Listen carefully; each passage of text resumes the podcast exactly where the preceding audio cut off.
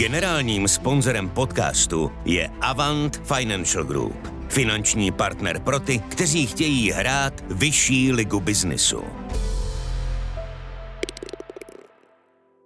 Je pondělí 11. září. Posloucháte Studio N, tady je Filip Titlbach. Dnes o tom, kdo smí v Česku sportovat.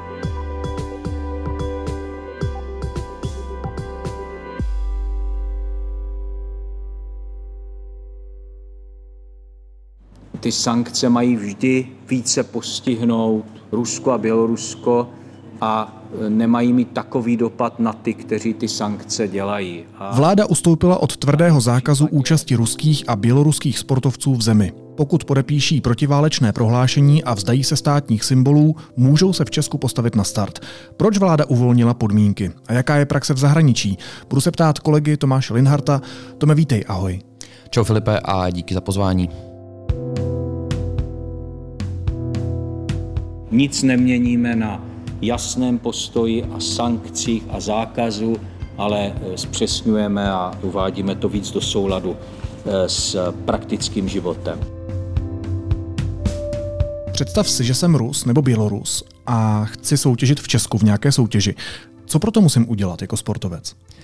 Tak primárně by bylo definovat, eh, v jaký soutěži eh, chceš soutěžit v Česku. Pokud... třeba plavec, nebo plavání. Dobře, jestli jsi plavec, eh, tak v individuálním sportu v Česku za určitých podmínek můžeš nastoupit. A ty podmínky, jak už jsi zmínil, jsou, že musíš podepsat určitý papír, který by podle vládního nařízení měl být dostupný veřejně uh-huh. a po celou dobu svého pobytu bys ho měl nosit u sebe. Kdyby náhodou tě třeba zkontrolovala policie, zeptali by se tě, co tady děláš, tak ty by se prokázal tím tím papírem. A na tom papíru papíru bude napsáno co? Eh, ty ho podepíšeš a tam bude stát, že něco jako odsuzuju válku na Ukrajině, nepodporuju Kreml, nepodporuju Vladimíra Putina, jsem tady v Česku jako sportovec, mm-hmm. dělám svoji práci a jsem individuální sportovec, ano. ale nereprezentuju Rusko.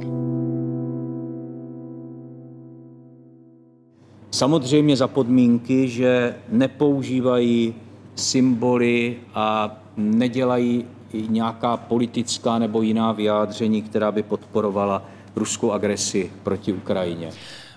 To je jedna z těch podmínek. Ale například, kdyby si byl hokejista, fotbalista, tak tady nastoupit nemůžeš, protože ta, řekněme, výjimka uh, se vztahuje pouze na individuální sporty. Mm-hmm.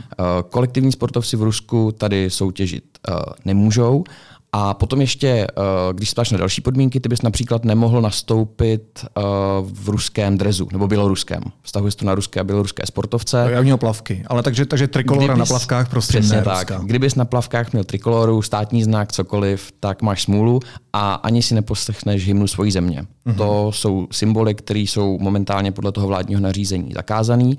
Stejně jako kdybys například na těch plavkách měl cokoliv, co nějakým způsobem odkazuje ať už na ruský sponzory, kdybys tam měl Gazprom třeba, Aha. kdybys tam měl například Zetko, nějaký hmm. symbol, který podporuje válku na Ukrajině, kdybys tam měl hlavu Putina. A někdy bych měl Zetko na zadku? Uh, to si nedovedu představit, jak by to mohlo vypadat, ale myslím, že by to neprošlo spíš. No, tam by patřilo totiž. No ale uh, do dneška Eh, jsem to dělat nemohl. Do dneška bych vlastně do Česka, nebo do té doby, než vláda teď tedy zpřesnila ty podmínky, tak tady platily docela tvrdé podmínky. To bych sem vůbec nemohl nastoupit ani v plavkách bez zetka a s tím prohlášením. Přesně tak, přesně tak. Teď od minulého týdne, od 6. září, platí tahle ta nová podoba těchto těch pravidel, která za určitých podmínek umožňují eh, start některých ruských a běloruských sportovců. Mm-hmm. Do té doby eh, tady bylo vládní usnesení, tuším někdy z konce června, které aplikovalo úplně plošný zákaz na všechny ruské i běloruské sportovce, ruské i běloruské národní týmy, stejně tak týmy soukromé se sídlem v Rusku nebo Bělorusku. A pak analogicky ještě naopak na české sportovce a české týmy, které by chtěly jet soutěžit někam do Ruska nebo Běloruska. Ano. To česká vláda taky zakazovala. A zakazuje nadále teda. To znamená, že e, čeští sportovci nemůžou soutěžit ani v Rusku, ani v Bělorusku. Týmy. Ano, přesně tak. Podle tohoto vládního nařízení aktuálně platného nemůžou. Jsou tam určité výjimky, nevztahuje se to úplně na všechny případy, Aha. ale například český národní tým uh, ve fotbale, v hokeji, v basketu, v jakémkoliv týmu nemůže do Ruska na soutěž. A stejně tak uh, české týmy nebo týmy se sídlem uh, v Česku eh, tam na soutěže nemůžou. Stejně tak individuální sportovci, ale nevztahuje se to úplně na všechny. Vztahuje se to na sportovce, kteří reprezentují Rusko. A tam je trošku problém eh, s tím, jak definovat pojem reprezentace. No a jak definujeme pojem reprezentace? Kdybych se prostě rozhodl, že odjedu do Ruska a tam budu sportovat jako jednotlivec, tak ale já si myslím, že ti v tom reálně asi zastaví. nikdo nezabrání. Mm-hmm. Protože ty tam pojedeš jako jedinec, jako jednotlivec, pokud dostaneš výzum ano. Uh, a dostaneš se do Ruska nějakým způsobem oklikou, nevím, přes Arménii mm-hmm. třeba, tak se tam dostat můžeš. A, my... a jsou takový příklady českých sportovců, kteří tohle dělají? Um, Minimálně, co vím, tak v Rusku v kontinentální hokejové lize máme minimálně čtyři hokejisty, kteří tam hrají. Takže takové příklady jsou. Mm-hmm. Hrají tam jako jednotlivci. Myslím si, že právě tohle jsou ty konkrétní příklady, na které se to vládní usnesení nevztahuje. I podle různé interpretace toho, na koho se to vztahuje, oni nejsou braní jako reprezentanti. Oni jsou jednotlivci, kteří taky dělají svoji práci, vydělávají peníze, hrají hokej v Rusku. Můžeme si o nich z morálního hlediska, z hlediska myslet co chceme, ale nereprezentují Českou republiku, jsou tam jako jednotlivci a tihle čtyři hokejisti zkrátka teď hrají hokej v Rusku. A našli by se určitě i příklady dalších sportovců, tohle jsou ty, který vím z hlavy.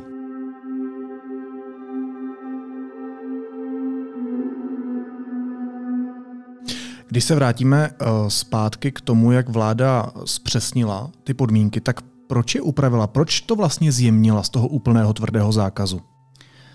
No, Úplně obecně by se dalo říct, že to bylo nastaveno skoro až bezprecedentně tvrdě. Mm-hmm. Když to srovnáme uh, s jinými evropskými zeměmi, opravdu Česká vláda nebo Česká republika zaujala jednoznačně tvrdý přístup, který byl určitě jako mnohdy mnohými oceňovaný, že je to zkrátka nějaká symbolika. Na druhou stranu, hned když jsme viděli, hned když bylo na konci června vydané to vládní usnesení, tak uh, se mi ozvali i třeba nějaký odborníci, a kteří upozorňovali na to, že vlastně tam třeba nemusí být úplně všechno v pořádku, ať eh, se zkusíme podívat, ať zkusíme prostudovat, na základě čeho uh, vláda přijala tohle usnesení v téhleté textaci, mm-hmm. protože to nepřipouštělo vlastně vůbec žádnou výjimku a do jisté míry to aplikovalo princip kolektivní viny, že v podstatě kdokoliv, kdo má v občance nebo v pase uh, ruské nebo běloruské občanství, tak má smůlu a nemůže se v Česku účastnit žádných soutěží. Bez ohledu třeba na to, jestli je kritik Vladimíra Putina. Přesně tak, přesně tak, bez ohledu na to, jaké má názory, jak se staví k válce a podobně.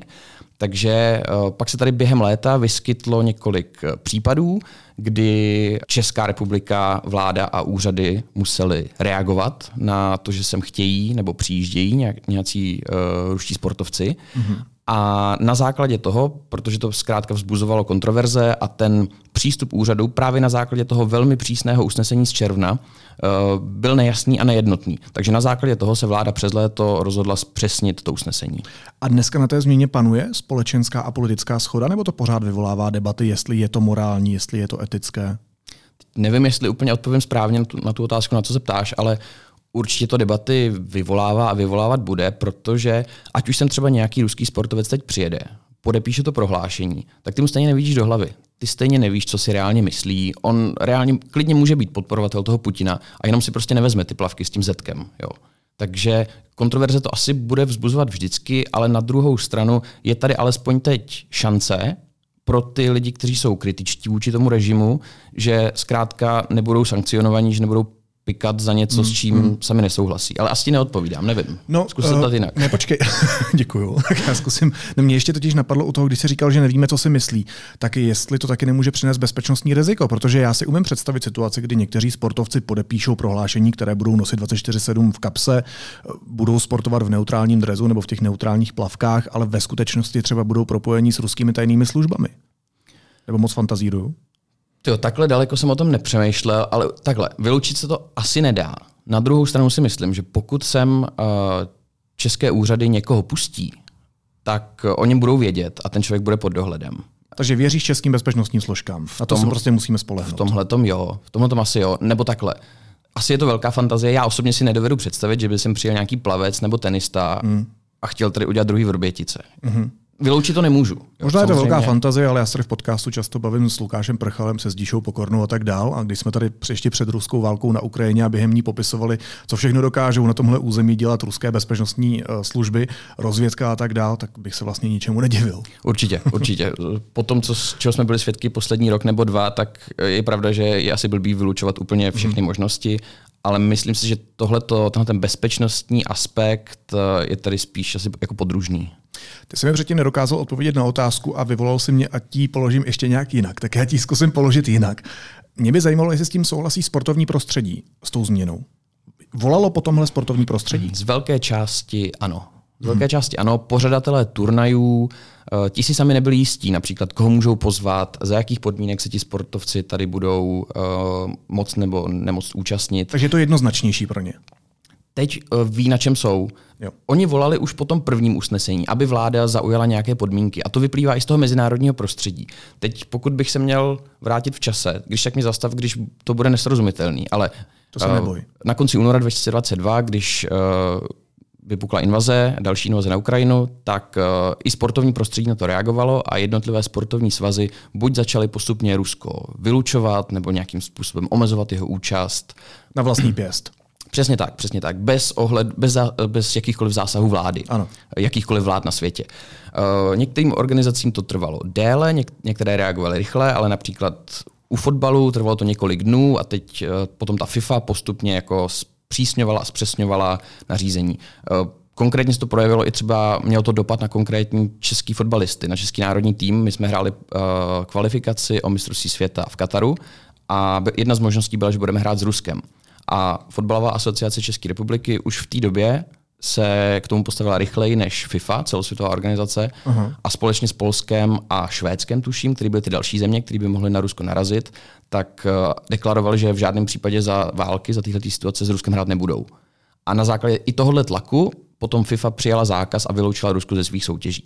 Takhle to, dejme tomu, trvalo rok. Uh-huh. A letos na jaře se začalo debatovat, jestli přece jenom ty Rusy a ruské týmy a i Bělorusy za nějakých podmínek do soutěží nepustit. A s tou ideou přišel Mezinárodní olympijský výbor, protože za rok uh, tady budeme mít olympiádu v Paříži a Mezinárodní olympijský výbor by chtěl docílit toho, aby tam někteří ruští nebo běloruští sportovci byli.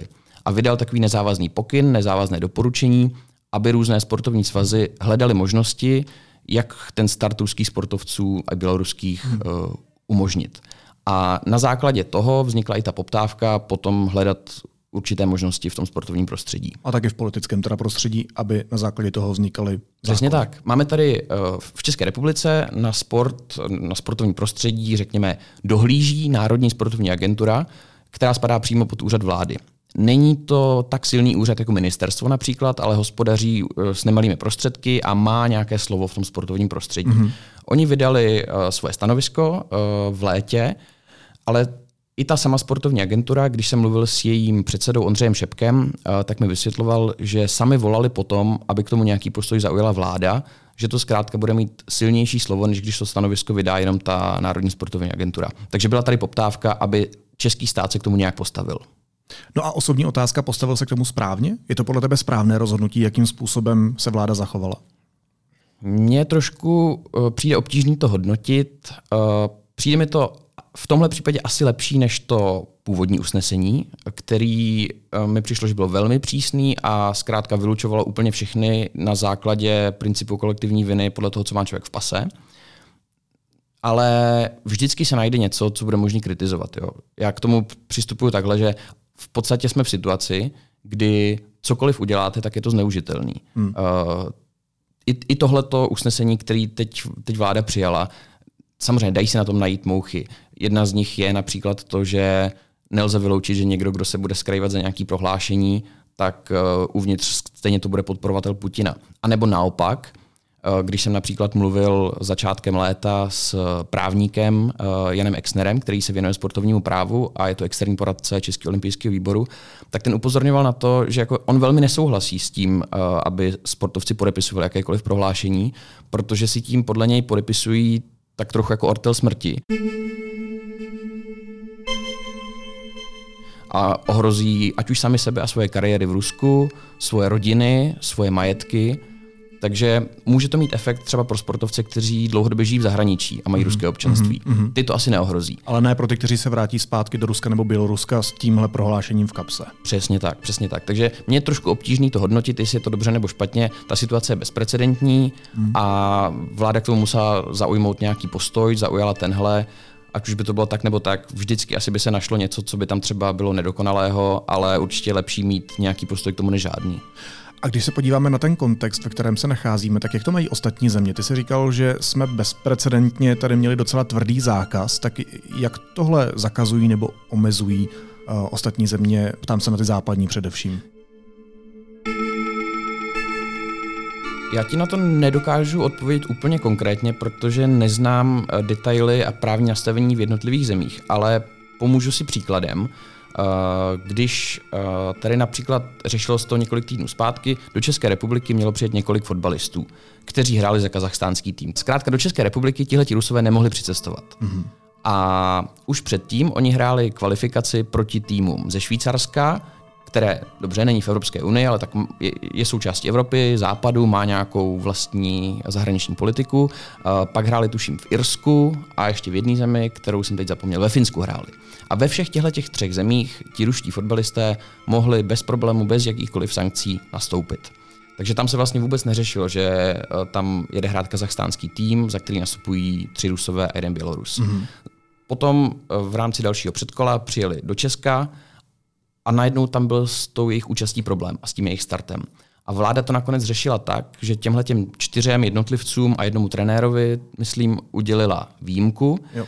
protože v té době ještě platilo to původní mm, velmi přísné usnesení, které tu jejich účast zakazovalo. Mm-hmm. Takže možná i na základě tohoto impulzu se pak přikročilo k nějakému zpřísnění. Ale zkrátka v mezinárodním prostředí minimálně v tomto případě, který jsem, eh, který jsem použil, tak, tak přísné eh, ty podmínky nebyly. Na základě toho, jak k tomu přistupují všechny ostatní, nebo naprostá většina evropských států, jsme, jsme přistoupili k této úpravě a jsem rád, že se našla zhoda na té formulaci mezi všemi klíčovými aktéry, ať už to byla příslušná ministerstva, Národní sportovní agentura, a e, všichni další. No a když jsou ty podmínky nejednotné, v každé zemi prakticky něco jiného, tak nepomohly by něco jako evropská legislativa? No pomohly, pomohly. Samozřejmě, že pomohly, ale pokud vím, tak e, takovouhle celoevropskou legislativu tady nemáme. Hmm. A ono je uh, upřímně jako velký problém najít i konsenzus například na půdě toho Mezinárodního olympijského výboru, protože za necelý rok bude olympiáda a Mezinárodní olympijský výbor má nějaký postoj ty sportovce by tam chtěli, ale například Český olympijský výbor to velmi striktně odmítá. Eh, postoj Českého olympijského výboru, eh, pokud to správně chápu, tak vlastně reprezentuje postoje různých jako členských eh, organizací. organizací, svazů, delegátů a podobně. A pokud se to pamatuju správně, tak ti se na valné hromadě vyslovili proto, aby postoj Českého olympijského výboru byl jednoznačně striktní proti účasti Rusů i Bělorusů. Takže uh, ono najít nějaký mezinárodní konsenzus hmm. prostě není snadné. A na čem to závisí, kdo se k tomu jak postaví?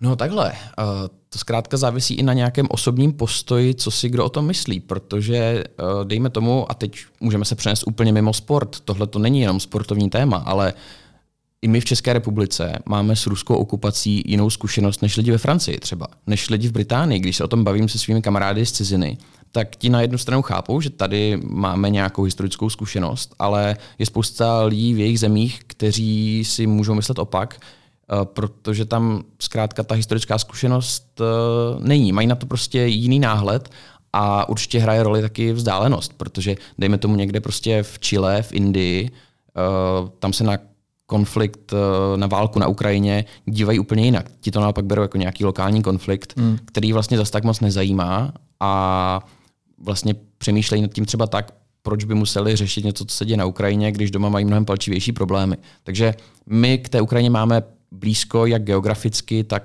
lidsky, jazykově, kulturně, takže i proto to třeba vnímáme jinak než jiné země. Ono je to vždycky otázka do debat, jestli patří politika do sportu a pokud ano, tak v jaké intenzitě. Ale jde to vůbec, aby byl sport apolitický? Ehm, můžeme se bavit o nějakém eh, krásném utopickém ideálu, kde by se to úplně oddělilo a bavili bychom se o tom, že, že nepatří a že samozřejmě sport a politika jsou něco úplně jiného. Takhle to možná když si platilo takový ten antický ideál, že když se sportuje, když jsou olympijské hry, zastaví se války a chvíli si budeme všichni někam zaběhat, zasportovat a přestaneme řešit všechno okolo. Takhle to možná funguje v hlavě těch sportovců. Jo? No počkej, a taky v hlavě kritiků, kteří uh, říkají, puste sem všechny, teď je to sport. Taky. Jo, může se na to nahlížet i takhle. Ale reálně ono to úplně oddělit nejde. Už jenom když se podíváš na to, že sport je téměř všude po světě eh, do nějaké míry dotovaný ze státních peněz. Někde máš přímo ministerstva sportu, někde máš, eh, někde máš různé podobné agentury a podobně. A stejně tak eh, vlastníci sportovních klubů to, to jsou velmi často uh, miliardáři, kteří mají vliv a mají ten vliv v některých případech i politický. A biznisové zájmy mají. Biznisové zájmy, samozřejmě. Ten sport nebo vlastnictví sportovních klubů často bývá jednou ze součástí jejich portfolia. Hmm. Takže samozřejmě z mého pohledu se to úplně oddělit nedá, ale používá se to velmi často jako dobrý argument protože když se někomu nelíbí, že budeme stanovovat nějaké, řekněme v úvozovkách, politické podmínky a vztahovat je na sport, tak tady vždycky zazní kritika uh, ze strany těch lidí, kteří s tím nesouhlasí, že přece politika a sport by se neměli míchat a že to spolu nesouvisí a podobně. Takže jako argument to bude využíváno vždycky. A jak by se k tomuto celosvětové společenství mělo postavit? Měli bychom si konečně přiznat a říct, sport je politický, vždycky byl a vždycky bude? No to by bylo ideální, ano. A nebo si říct, nechceme, aby takový byl a dělat konkrétní kroky k tomu, aby nebyl. Ale já si moc neumím představit ty konkrétní kroky, jak by to mělo vypadat. Eh, spíš, spíš naopak bychom opravdu měli otevřít oči a podívat se hmm. na to, jaká je hmm. realita, protože sporty opravdu s tou politikou bytostně provázený a nejenom my jako Češi, ale obecně bychom měli přestat předstírat, že to tak není říká redaktor deníku N. Tomáš Linhardt. Tomáši, moc děkuju a měj se hezky. Ahoj. Díky za pozvání, hezký den. Pro všechny studentky a studenty jsme připravili nejvýhodnější cestu ke spolehlivým informacím. Na webu Deníku N teď můžete získat studentské předplatné se slevou 50%. Platí do konce září. Nabídku najdete na deníkn.cz lomino studenti. A teď už jsou na řadě zprávy, které by vás dneska neměly minout. Rusko podle ukrajinské rozvědky rozmístilo v okupovaných oblastech na jihu a východě Ukrajiny, včetně Krymu, víc než 420 tisíc vojáků. Řekl to zástupce šéfa ukrajinské vojenské rozvědky Vadim Skibický. V Česku mírně rostou počty nakažených koronavirem. Situace je ale podle ministra zdravotnictví Vlastimila Válka stabilní a pod kontrolou. V Česku je poslední nejmodernější typ vakcíny proti covidu, který je aktuálně k dispozici, řekl Válek. Energetická krize v Česku nejvíc zasáhla nízkopříjmové domácnosti, seniory a lidi mimo města. Vyplývá to z nové studie Asociace pro mezinárodní otázky. Vydavatelství Mafra čelí kontrole státní zemědělské a potravinářské inspekce, protože ve svých periodikách zveřejňuje inzeráty na podvodné výrobky, které slibují vyléčení nevyléčitelné cukrovky nebo rychlé zhubnutí. Na letitou praxi vydavatelství upozornil deník N a obyvatel Česka v prvním pololetí přibylo o 46 tisíc na 10 milionů 870 tisíc. Za nárůstem je migrace, zejména z Ukrajiny. Víc lidí zemřelo, než se narodilo.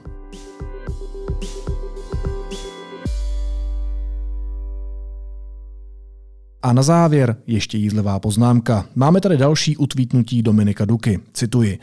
Je hrozné utrpení těch, kdo jsou vydány vojenské agresi, ale nejohroženější na světě není ukrajinský voják, ale dítě, které nemá oporu v matce a otci. Židé a křesťané jsou opět jako za nacismu a komunismu pod tlakem, protože hájí manželství muže a ženy. K neduhům stáří, postihujícím hlavně intelektuály, patří zejména dvě vady komplementárně spojené. Je to neschopnost udržet myšlenku a druhá vada neschopnost myšlenku opustit. Naslyšenou zítra.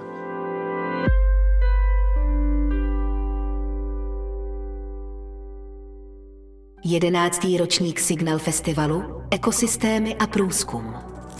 17 uměleckých instalací, dva videomappingy, tři satelitní instalace, diskuze a výstavy. Prožijte Signal Festival naplno v galerijní zóně se Signal Plus a Signal VIP. Signal Festival v Praze od 12. do 15. října. Další informace najdete na signalfestival.com.